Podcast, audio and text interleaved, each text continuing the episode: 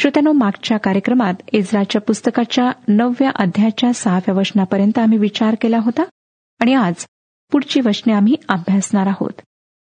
आम्ही पाहिलं होतं श्रोत्यानो की कशा प्रकारे एजरा आपल्या आणि सर्व लोकांच्या पापांचा अंगीकार करीत आहे. तो म्हणतो आमचे अपराध वाढून आमच्या डोक्यावरून गेले आहेत व आमचे दोष वाढून गगनात जाऊन पोचले आहेत.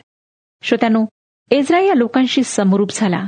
तो या लोकांपासून स्वतःला वेगळे करीत नाही तर तो त्यांच्या वतीने त्यांचे पाप जणू त्याचे पाप आहे अशा प्रकारे प्रार्थना करीत आहे. स्वतःला इतर लोकांपासून वेगळे करणे सोपे असते. त्यांची स्थिती खराब आहे. आम्ही त्यांच्यासोबत समरूप होऊ शकत नाही अशा अनेक गोष्टी आम्ही बोलतो. दानियलानेही अशा प्रकारे आपल्या लोकांशी समरूप होऊन प्रार्थना केली. त्यांनी असे पाप केले आहे ते तुझ्यापासून असे दूर गेले आहेत अशी प्रार्थना करण्याऐवजी आम्ही हे पाप केले आहे. आम्ही तुझ्यापासून दूर गेलो आहोत. अशी प्रार्थना करणे एक फार वेगळी व महत्वाची आणि कठीण अशी गोष्ट आहे. मोशे व पॉल या देवाच्या दोन मध्यस्थांनी अगदी टोकाला जाऊन मध्यस्थी केली. या मध्यस्थीच्या प्रार्थनेवरून या सेवकांच्या अंतकरणात देवाच्या बहकलेल्या लोकांकरिता केवढी प्रीती होती आस्था व तळमळ होती हे स्पष्ट होते. जर एखाद्या मुलाकडून खुनासारखा भयंकर गुन्हा घडला व तो घडत असताना त्याचे आई किंवा वडील तिथे असले तर आपल्या पोटच्या मुलाला मरणदंडाच्या शिक्षेपासून वाचविण्यासाठी ती आई किंवा ते वडील तो अपराध स्वतःवर घेणार नाहीत काय? एजरा स्वतः देवाचे भय धरणारा देवाच्या आज्ञेचे पालन करणारा सर्व पापांपासून स्वतःला जपणारा होता. त्याच्या हातून अनैतिक अशी एकही गोष्ट घडली नव्हती. त्याने या लोकांचे अपराध स्वतःवर घेण्याचे काही कारण नव्हते. पण या लोकांचा आध्यात्मिक पुढारी एक मुख्य याजक या नात्याने व त्यांच्यावर असलेल्या देवाच्या प्रीतीमुळे आणि देवाच्या भयाने एजरा या लोकांसाठी अशा प्रकारची प्रार्थना करीत आहे. श्रोतानो पत्नाच्या मार्गावरच्या आपल्या बंधू भगिनींसाठी एवढ्या आस्थेने आपण कधी प्रार्थना केली आहे काय? विश्वासणाऱ्यांना पेत्राने राजकीय याचक गण असे म्हटले आहे. जर आम्ही विश्वासणारे आहोत तर इतरांसाठी मध्यस्थी करण्याची आपली जबाबदारी आपण कितपत पार पाडतो याचा आम्ही विचार करायला हवा. नववा अध्याय सातवं वचन काढा. इज्राचे पुस्तक नववा अध्याय सातवं वचन. आमच्या पूर्वजांच्या काळापासून आजपर्यंत आम्ही अतिशयित अपराधी आहो आणि आमच्या अधर्मामुळे आम्ही आमचे राजे व आमचे याजक अनेक देशांच्या राजांच्या हाती सापडून तरवार बंदिवास लुटालूट व लोकलज्जा अशा विपत्तीत पडला आहो आज आमची स्थिती अशीच आहे. एजराची ही प्रार्थना लक्षपूर्वक आहे का फार महान व सुंदर प्रार्थना आहे ही. परदेशात बंदिवासात राहणे म्हणजे काय हे एजराला चांगले माहीत होते. तो एकतर बंदिवासात जन्मला होता किंवा तो अतिशय लहान असताना त्याला बंदिवासात नेण्यात आले होते. बंदिवासाचा अर्थ एजराला माहीत होता. म्हणून परमेश्वर या लोकांचा न्याय करेल या विचाराने तो भयभीत झाला. पुष्कळ लोकांचा न्याय परमेश्वर सध्या करीत आहे. अनैतिक आचरण करणारे अन्याय करणारे खोटी साक्ष देणारे सर्वांचा प्रभू परमेश्वर न्याय करीत आहे. श्रोत्यानं मानवाने जी टोकाची अनैतिकता गाठली आहे तिची शिक्षा मानवावर एड्स सारख्या रोगाद्वारे आली आहे. व जे त्या पापात नाहीत तेही या शिक्षेस भोगत आहेत. एकाच्या पापामुळे दुसऱ्यांनाही त्याचे परिणाम भोगावे लागतात. म्हणून ते पाप समूळ नष्ट करणे कितीतरी गरजेचे असते. एजराचा पूर्वज फिनहास याच्या काळात एक इस्रायली माणूस मिथ्याने स्त्रीबरोबर राहू लागला व त्याच्या त्या अनैतिकतेमुळे संपूर्ण इस्रायलावर देवाचा क्रोध भडकला. फिनहासाने त्या दोघांनाही ठार केले व देवाने त्यांच्यावरचा क्रोध आवरून धरला. परमेश्वर पवित्र आहे व त्याला पापाचा वीट आहे. तो पापाबद्दल माणसाचा न्याय करतो. आज आम्हाला देवाच्या वचनाचे भय राहिले नाही ही फार वाईट गोष्ट आहे. पुढे आठवं वचन पहा. सांप्रत थोडे दिवस आमचा देव परमेश्वर याने आम्हावर अनुग्रह केला आहे. आमच्यातले थोडेसे लोक वाचून अवशेष ठेविले आहेत. आणि आम्हास त्याच्या पवित्र स्थानात एका खुंटीचा आधार मिळाला आहे. आमच्या देवाने आमचे डोळे सतेज केले आहेत व आमच्या दास्यात आम्हास थोडेसे नवजीवन मिळाले आहे. एजरा म्हणत आहे आत्ताच कोठे क्षण मात्र अल्प अशी देवाची कृपा आम्हाला प्राप्त झाली आहे. त्यांच्या बंदिवासाची सत्तर वर्षे संपली आहेत. देवाने त्याच्या लोकांना आपल्या देशात परत जाण्याची परवानगी दिली आहे. आणि असे असताना ते लगेच पापात पडले आहेत. ज्या गोष्टीमुळे त्यांना बंदिवासात जावे लागले तीच गोष्ट ते करू लागले आहेत. एजरा पुढे म्हणतो आम्ही आता शेष राहिले आहोत. या यहुद्यांनी आपल्या देशी परत येईपर्यंत आज्ञाधारकपणा दाखवला. बरेच यहुदी आपल्या देशी परतले नाहीत जे आले ते शेष लोक होते. एजरा म्हणतो आपल्या पवित्र स्थानात केवळ खुंटीचा आश्रय द्यायला आता यहोवा आमचा देव याची कृपा झाली आहे. श्रोत्यानो ही खुंटी म्हणजे काय आहे हे तुम्हाला माहीत आहे काय? ती खुंटी म्हणजे प्रभू येशू ख्रिस्त होय. तुमच्या माझ्यासाठी ख्रिस्ताला टांगण्यात आले जेणेकरून जे आम्ही त्याच्यावर विश्वास ठेवतो त्यांना सार्वकालिक आश्रय प्राप्त व्हावा. या संदर्भात येशयाचे पुस्तक बावीसाबाध्याय बावीस आणि तेवीस वशने सांगतात दाविदाच्या घराण्याची किल्ली त्याच्या खांद्यावर ठेवीन. त्याने उघडले तर कोणी बंद करणार नाही. त्याने बंद केले तर कोणी उघडणार नाही. मजबूत ठिकाणच्या खुंटीसारखे मी त्याला स्थिर करेन. म्हणजे तो आपल्या पित्याच्या घराण्यास वैभवशाली आसन होईल. म्हणजे विश्वासणाऱ्यांना खुंटीचा आश्रय म्हणजे सार्वकालिक आश्रय देण्यात आला आहे. त्यांना वधस्तंभावर खेळले जावे अशी त्यांची पात्रता होती. परंतु त्यांच्याऐवजी ख्रिस्ताला खेळण्यात आले. त्याच्याद्वारे पाप्यांना स्वर्गामध्ये खात्रीपूर्वक व कायमस्वरूपी जागा मिळाली आहे. खुंटी एका निश्चित ठिकाणी चांगली ठोकलेली आहे. व विश्वासणाऱ्यांना त्या खुंटीचा आधार आहे. हे एक फार सुंदर उदाहरण आहे. येवद्यांनी आपले तारण गमावले नाही परंतु त्यांनी बरेच काही गमावले. त्यात देवाचे आशीर्वादही गमावले आणि पारितोषकही गमावले. आश्रोत्यानो आमच्यापैकी अनेकांचे तारण झालेले आहे. परंतु आम्हाला अजिबात पारितोषक मिळणार नाही. कारण आम्ही तशा प्रकारचे जीवन व्यतीत करीत नाही. इस्राने आपल्या लोकांच्या वतीने पापांचा अंगीकार केला. देवाकडून फक्त खुंटीचा आधार आम्ही मिळवू नव्हे तर त्याही पेक्षा अधिक काही आशीर्वाद व पारितोषिक मिळवायला आम्ही हवे. खरोखर परात्पर प्रेमळ प्रभू देवाच्या सहवासात रमणे त्याच्या समागमी चालणे आवडीने दया करणे या गोष्टी किती मनोरम आहेत. इस्राची प्रार्थना पवित्र शास्त्रातल्या काही महत्त्वाच्या प्रार्थनांपैकी एक आहे. त्याच्या प्रार्थनेवर आम्ही विचार करीत आहोत. तो म्हणतो आठव्या वचनात आमच्या देवाने आमचे डोळे सतेज केले आहेत. श्रोत्यानो मला वाटतं की हे संजीवनाचे खरे चित्र आहे. सर्वसाधारणपणे संजीवन म्हणजे आध्यात्मिक चळवळ जिच्यात पापी लोकांचे मोठ्या प्रमाणात परिवर्तन होते आणि आत्मिक गोष्टींबाबत उत्सुकता नव्याने निर्माण होते. परंतु संजीवनाचा तांत्रिक अर्थ आहे जीवन पुन्हा मिळवणे सामर्थ्य किंवा शक्ती मिळवणे किंवा पुन्हा शुद्धीवर येणे. या शब्दाचा उपयोग त्या जीवनासाठी केला जातो जे मृतवत झाले होते ज्यात काही प्राण उरला नव्हता आणि मग ते संजीवित झाले. रोमकरासपत्र चौदावाध्याय नवव्या वचनामध्ये ख्रिस्ताच्या पुनरुत्थानाविषयी असे लिहिण्यात आले आहे कारण ख्रिस्त मेला आणि पुन्हा जिवंत झाला. जर तांत्रिक अर्थ आम्हाला अभिप्रेत असेल तर संजीवन हा शब्द केवळ विश्वासणाऱ्यांच्या बाबतीतच वापरायला हवा. याचा अर्थ असा की विश्वासणारा अतिशय निराश झालेला होता आणि त्याला पुन्हा सामर्थ्य व शक्ती मिळवून देण्यात आली आहे किंवा मिळाली आहे.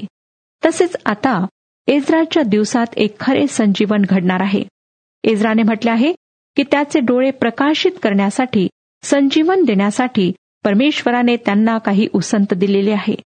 श्रोतनो अनेक वेळेला आपल्या डोळ्यांवर अनेक प्रकारचे चुकीचे समज व कल्पना यांचे आवरण नसते.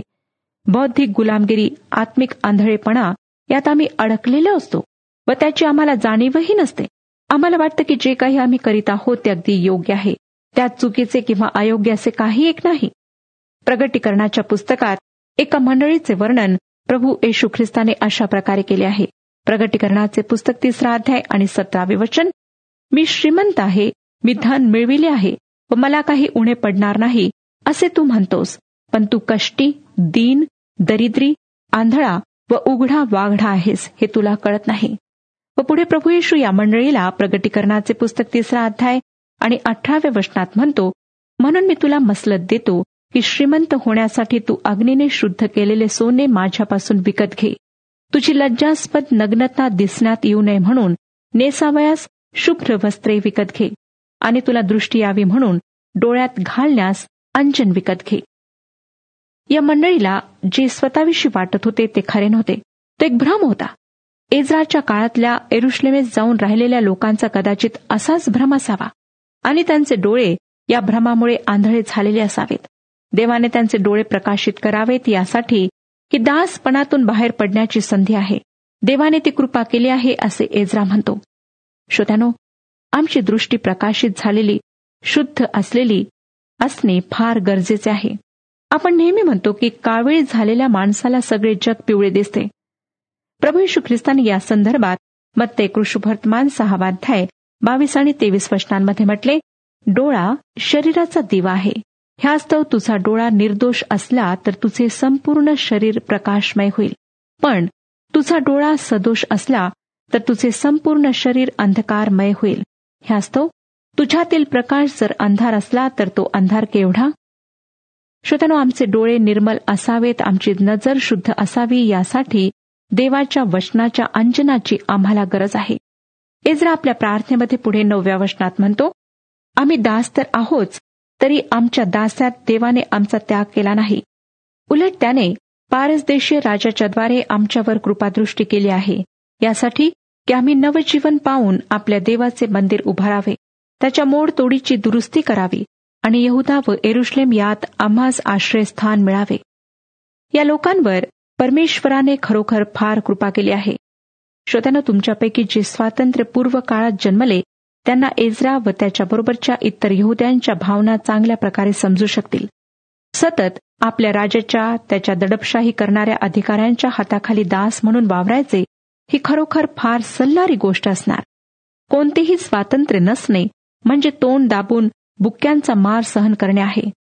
परंतु प्रभू परमेश्वर या लोकांशी फार दयेने वागला. त्यांना त्यांच्या पापामुळे दासतपणात जावे लागले. तरी प्रभू परमेश्वराने त्यांना एकटे सोडले नाही. तो त्यांच्याबरोबर सतत होता. एजराच्या प्रार्थनेची ही पहिली चार वचने वाचून असे लक्षात येते की एजराचे मन देवाविषयी फार कृतज्ञतेने भरलेले आहे. परंतु त्याच वेळेस लोकांनी देवाच्या चांगुलपणाचा फार फायदा घेतला. आता देवाकडून अधिक कृपेची मागणी कशी करायची असा संकोच एजराच्या मनात आहे. तरीही तो मोठ्या नेटाने धीर धरून परमेश्वराजवळ आपली प्रार्थना आपली पाप कबुली सादर करीत आहे. पुढचा भाग आम्हाला सांगतो दहा ते तेरा वचने वाचूया. ही वचने आम्हाला सांगतात तर आता हे आमच्या देवा असे असता आम्ही काय बोलणार? आम्ही तुझ्या आज्ञा मोडीला आहेत. तू आपले सेवक जे संदेश दे त्यांच्याद्वारे दिलेल्या आज्ञा आम्ही मोडिले आहेत. तू सांगितले होते की जो देश ताब्यात घेण्यास तुम्ही जात आहात तो देश देशोदेशीच्या लोकांच्या अशुद्धतेमुळे व अमंगळ कृतीमुळे अशुद्ध झाला आहे. त्यांनी तो देश या टोकापासून त्या टोकापर्यंत आपल्या अशुद्धतेने भरून टाकेला आहे. तर तुम्ही आपल्या कन्या त्यांच्या पुत्रास देऊ नयेत व त्यांच्या कन्या आपल्या पुत्रास करू नयेत. त्यांचे क्षेमकुशल कधीही चिंतू नये. म्हणजे तुम्ही मजबूत होऊन त्या देशचे उत्तम फळ चाखाल. आणि आपल्या मागे आपल्या वंशजास तो निरंतरचे वर्तन ठेवून जाल. आमच्या दुष्कृत्यांमुळे व आमच्या मोठ्या अपराधांमुळे हे सर्व आम्हावर ओढवले असून आमच्या अपराधास योग्य असलेल्या शिक्षेहून हे देवा तू आम्हास कमी शासन केले व आमच्यातल्या इतक्या लोकांस बचावून अवशेष ठेविले. श्रोत्यानो दुसऱ्या शब्दांमध्ये सांगायचे झाले तर एजरा असे म्हणत आहे की आम्ही याहीपेक्षा अधिक शिक्षेस पात्र होतो. परंतु तू तू आम्हाला तेवढी शिक्षा केली नाहीस. आमच्या पापांच्या मानाने तू आम्हाला दंड दिला नाहीस. एजरा जे म्हणत आहे ते अगदी खरे आहे. स्तोत्र एकशे तीन दहा वचन आम्हाला सांगतं आमच्या पातकांच्या मानाने त्याने आमचे पारिपत्य केले नाही. त्याने आमच्या दुष्कर्मांच्या मानाने आम्हास प्रतिफळ दिले नाही. तसेच इरमया इरमयाचे पुस्तक तिसरा अध्याय आणि बावीसाव्या वचनात म्हणतो अहो मला सोडून जाणाऱ्या मुलांना मागे फिरा. मी तुम्हाला वाटेवर आणेन. पहा आम्ही तुझकडे वळतो कारण तू परमेश्वर आमचा देव आहेस. खरोखर श्रोत्यांनो परमेश्वराची प्रेमदया महान आहे. परमेश्वर अतिशय पवित्र आहे. त्याला आमचे पाप किंचितही सहन होत नाहीत. परंतु प्रभू यशू ख्रिस्ताने आमच्यासाठी केलेल्या प्रायश्चितामुळे तो आमच्या सर्व पापांची क्षमा करतो. तो आमच्या पापांकडे नाही परंतु प्रभू यशू ख्रिस्ताकडे पाहतो. खरोखर जर प्रभू परमेश्वराने आमच्या पापांच्या मानाने आम्हाला शासन केले असते तर आम्ही कधीच नष्ट झालो असतो. पुढे चौदा आणि पंधरा वचने पहा काय सांगतात. तर आम्ही पुन्हा तुझ्या आज्ञा मोडून अमंगळ कृत्य करणाऱ्या ह्या लोकांशी सोयरीक करावी काय? अशाने तू आम्हावर कोपायमान होऊन आम्हास भस्म करीशील आणि आमचा कोणी अवशेष उरू देणार नाहीस. असे नाही का तू करणार? हे परमेश्वरा इस्रायलांच्या देवा तू न्यायी आहेस. आम्ही केवळ निभावलेले अवशेष आहो आज आमची स्थिती अशीच आहे. आम्ही तूच पुढे अपराधी आहो यामुळे तुझ्यासमोर कोणास उभे राहता येत नाही. केवळ देवाची दया पापांची कबुली ख्रिस्ताचा त्याग व देवाची कृपा यामुळे परमेश्वराला या लोकांना तारणे वाचवणे संजीवत करणे शक्य होईल. आणि एजराच्या ह्या प्रार्थनेमुळे परमेश्वर ह्या सर्व गोष्टी करणार आहे. त्या ठिकाणी यवदातले जे उरलेले लोक होते ते देवाकडे दयेची याचना करणार होते. श्रोतानो जेव्हा आम्ही चुकलो असे कबूल करतो देवाकडे पापक्षमेची याचना करतो तेव्हा देव आमच्या प्रार्थना ऐकण्यास तयार होतो. अन्यथा आमचे अपराध त्याच्या व आमच्यामध्ये अडखळण बनून राहतात. एजाने सर्व उरलेल्या यहुद्यांच्या वतीने पापांची कबुली दिली. आता आम्ही दहाव्या अध्यायाकडे वळत आहोत. या प्रार्थना सभेनंतर मोठ्या संजीवनास सुरुवात झाली आणि संजीवनानंतर नेहमी सुधारणा घडते. जेव्हा संजीवन येते तेव्हा त्याचे परिणाम फार स्पष्टपणे दिसून येतात. त्यांचा बारकाईने किंवा बहिरगोल भिंगातून शोध घ्यावा लागत नाही. पहिलं वचन पहा काय सांगतं? इस्रा देवाच्या मंदिरापुढे पडून रडत असता व प्रार्थना करून पापांगीकार करीत असता इस्रायल स्त्री पुरुष व मुले बाळे यांचा मोठा समुदाय त्याच्याजवळ जमा झाला. लोक धाय धाय रडत होते. यावेळेस देवाच्या लोकांना त्यांच्या पापांची फार तीव्रतेने जाणीव झाली. आणि या गोष्टीची निश्चितपणे गरज होती. दुसरं वचन सांगतं तेव्हा एलाम वंशातला शखन्या बिन यही एल एजरास म्हणाला आमच्या लोकांनी या देशातील लोकांच्या अन्य जातीच्या स्त्रियांशी विवाह करून आपल्या देवाचा अपराध केला आहे. पण या स्थितीतही इस्रायला संबंधाने आशा आहे. शखन्या नावाचा हा माणूस या संपूर्ण समूहाचा प्रवक्ता झाला. या समूहाला आपल्या पापांची तीव्र जाणीव झाली व ती पापे कबूल करण्याची त्यांची इच्छा होती. तो इस्राकडे आला व म्हणाला आम्ही आपल्या देवाविरुद्ध अपराध केला आहे. त्याचे हे विधान एक प्रामाणिक कबुली होती. त्याने पुढे म्हटले आम्ही देशाच्या लोकातून परक्या बायका करून घेतल्या आहेत.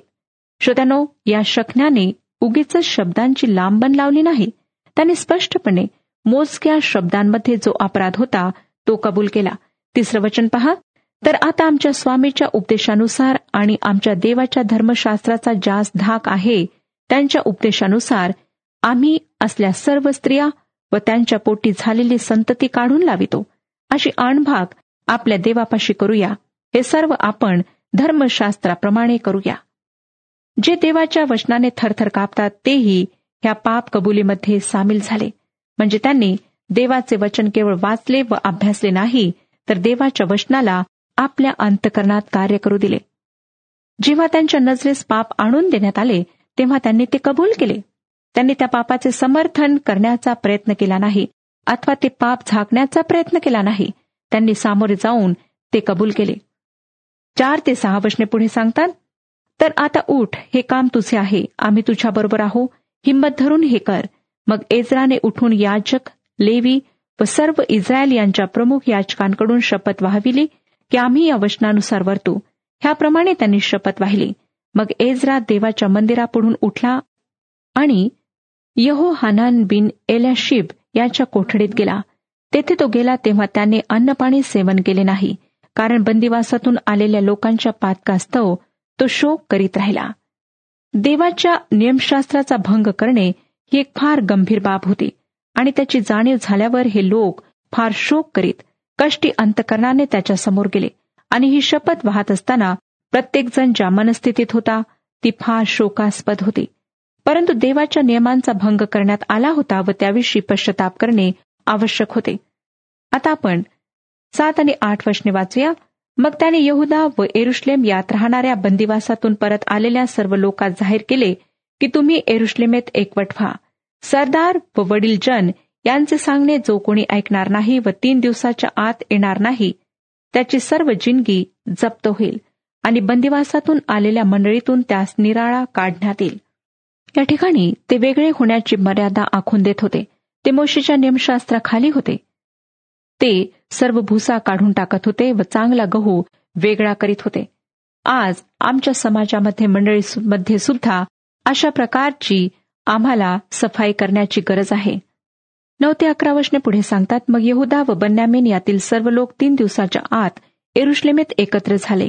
हे सर्व नवव्या महिन्याच्या विसाव्या दिवशी घडले.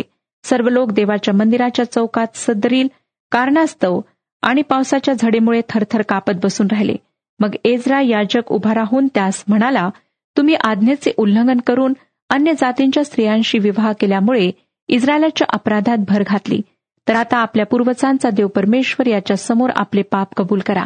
त्याच्या इच्छेप्रमाणे वर्तन करा आणि या देशचे लोक व अन्य जातीच्या स्त्रिया यांच्यापासून निराळे व्हा. दुसऱ्या शब्दांमध्ये सांगायचे झाले तर असे म्हणता येईल की तो म्हणतो देवाचे वचन ऐकणारे होऊ नका तर त्याप्रमाणे करणारे व्हा. तेरावं वचन. मग लोक पुष्कळ आहेत आणि पावसाची झड लागली असून आम्हाच बाहेर उभे राहता येत नाही. आणि हे काही एक दोन दिवसाचे काम नव्हे कारण आम्ही या बाबतीत मोठा अपराध केला आहे. श्रोत्यानो जेव्हा हे लोक एकत्र आले तेव्हा पाऊसही आला. पाऊस आल्याने लोकांना पांगण्याची इच्छा झाली. चौदावं वचन सांगतं सर्व मंडळीच्या तर्फे आमचे सरदार नेमावे आणि आमच्या देवाचा भडकलेला तीव्र कोप आम्हावरून दूर होईतोवर आणि या प्रकरणाचे निराकरण होईतोवर आमच्या नगरातल्या ज्या रहिवाशांनी अन्य जातीच्या स्त्रिया केल्या आहेत त्यांनी नेमिलेल्या वेळी यावे आणि त्यांच्याबरोबर प्रत्येक नगराचे वडीलजन व न्यायाधीश यांनी यावे. श्रोत्यानो अशा प्रकारे लोकांनी एजराजवळ विनंती केली की सर्व व्यवस्थित व्हावे. श्रोत्यानो एकोणीसावं वचन आम्हाला सांगतं आपल्या स्त्रिया काढून लावू असे वचन त्यांनी हातावर हात मारून दिले. ते दोषी असल्यामुळे त्यांनी आपापल्या दोषाकरिता आपल्या कळपातला एक एक मेंढा अर्पिला. त्यांच्या या कृत्यावरून लोक एकत्र झाले आहेत हे दिसून येते. देवाबरोबर आपले संबंध सुरळीत होण्यासाठी त्यांनी एक संगता दर्शविली. यानंतरच्या वचनात ज्यांनी परक्या बायकांना सोडून देण्याचे ठरवले त्यांची नावे देण्यात आलेली आहे. त्यांनी गंभीर करार केला. श्रोत्यानो अशा प्रकारचा करार करणे आज आम्हाला आमच्या जीवनात फार आवश्यक आहे. परमेश्वर ह्या विषयात आपले सहाय्य करो आणि आपणाला आशीर्वाद देऊ